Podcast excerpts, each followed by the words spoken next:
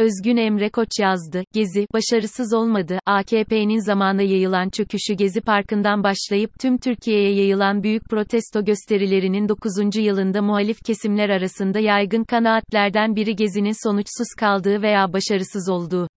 Burada başarı ölçütünün ne olduğu tartışmalı bir konu ama en basit haliyle, Türkiye'de iktidarı değiştiremediği, yeni bir iktidar kuramadığı için ülke tarihinin bu en kitlesel ve görkemli toplumsal hareketinin amacına ulaşamadığı düşünülüyor.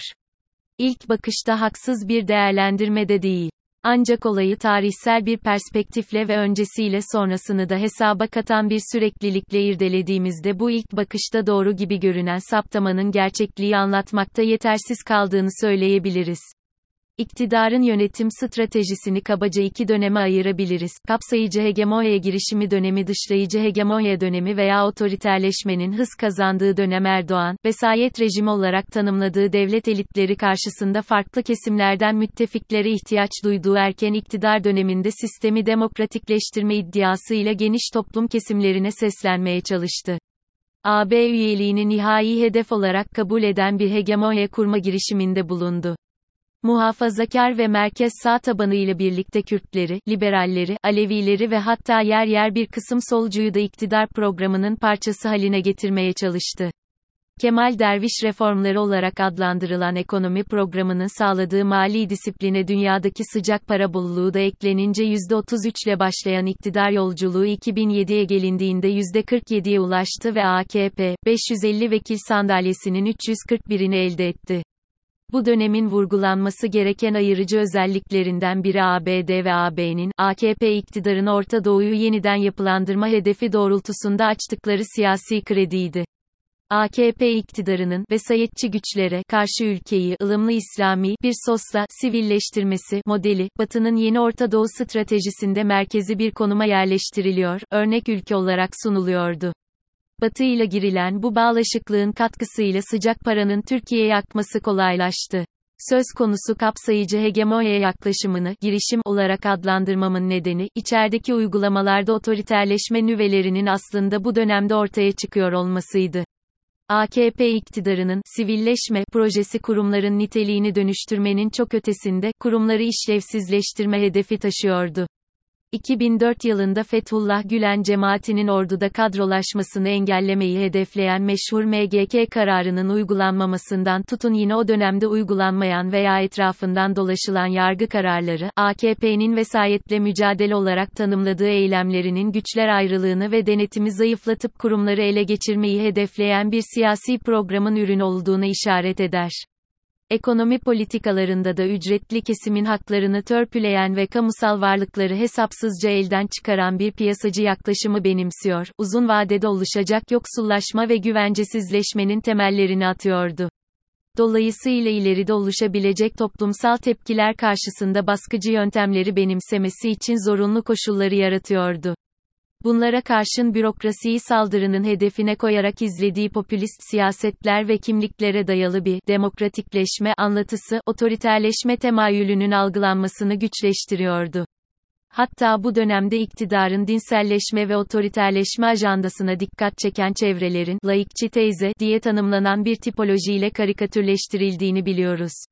2007 seçimleri AKP'nin hegemonya stratejisindeki dönüşümün ilk önemli eşiklerinden biriydi artık gerekli toplumsal rızanın sağlandığına kanaat getirildiğinden hareketle Ergenekon ve Balyoz gibi siyasi davaların fitili ateşlenerek devletin tasfiyesine dönük saldırgan adımlar atılmaya başladı. 2010'daki anayasa değişikliği yargının ele geçirilmesinin önünü açtı. 2013'e gelindiğinde Gülen cemaati örgütlenmesiyle iktidar paylaşımı savaşı çoktan başlamıştı. 2007'den itibaren AKP'nin dinsel siyasi ajandasını daha görünür kılması, kamu varlıklarını ve doğayı yağmalamaya hız vermesi karşısında Haziran 2013'te kimsenin öngöremediği bir anda patlak veren, ülke tarihinin en geniş katılımlı protestoları AKP iktidarına bugün bile unutamadığı bir korku yaşattı.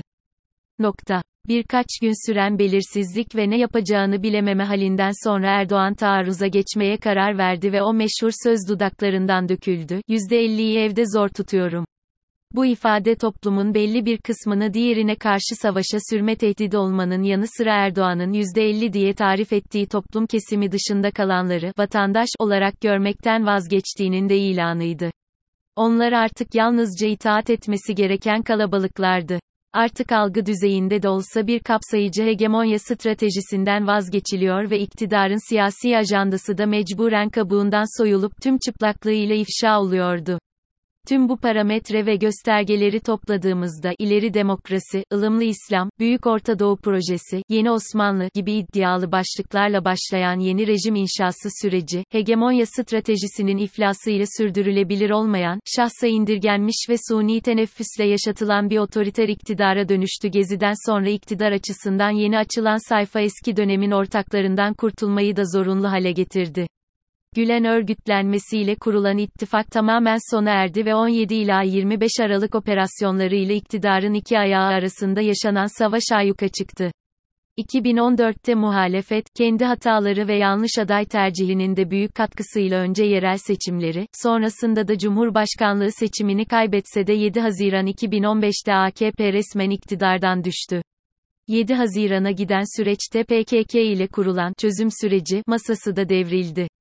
1 Kasım 2015'te %49'la yeniden iktidara geleceği süreçte Erdoğan güvenlik politikalarına dayalı baskıcı iktidarı için gerekli müttefiklerini de milliyetçi çevrelerde buldu. Daha açık ifade etmek gerekirse, Erdoğan iktidardan düştü ve güvenlik bürokrasisini de içine alan eski, vesayetçi güçlerin bir kısmının desteğiyle zor kullanılarak yeniden iktidara taşındı.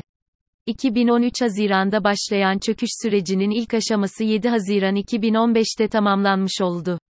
1 Kasım 2015'te başlayan ve 15 Temmuz 2016 darbe girişimiyle doğruğa çıkan ikinci aşamada aslında 2017 referandumunda tamamlandı ancak görünmez eller yine devreye girdi ve milyonlarca mühürsüz oy geçerli sayılarak sandık sonucu değiştirilmiş oldu.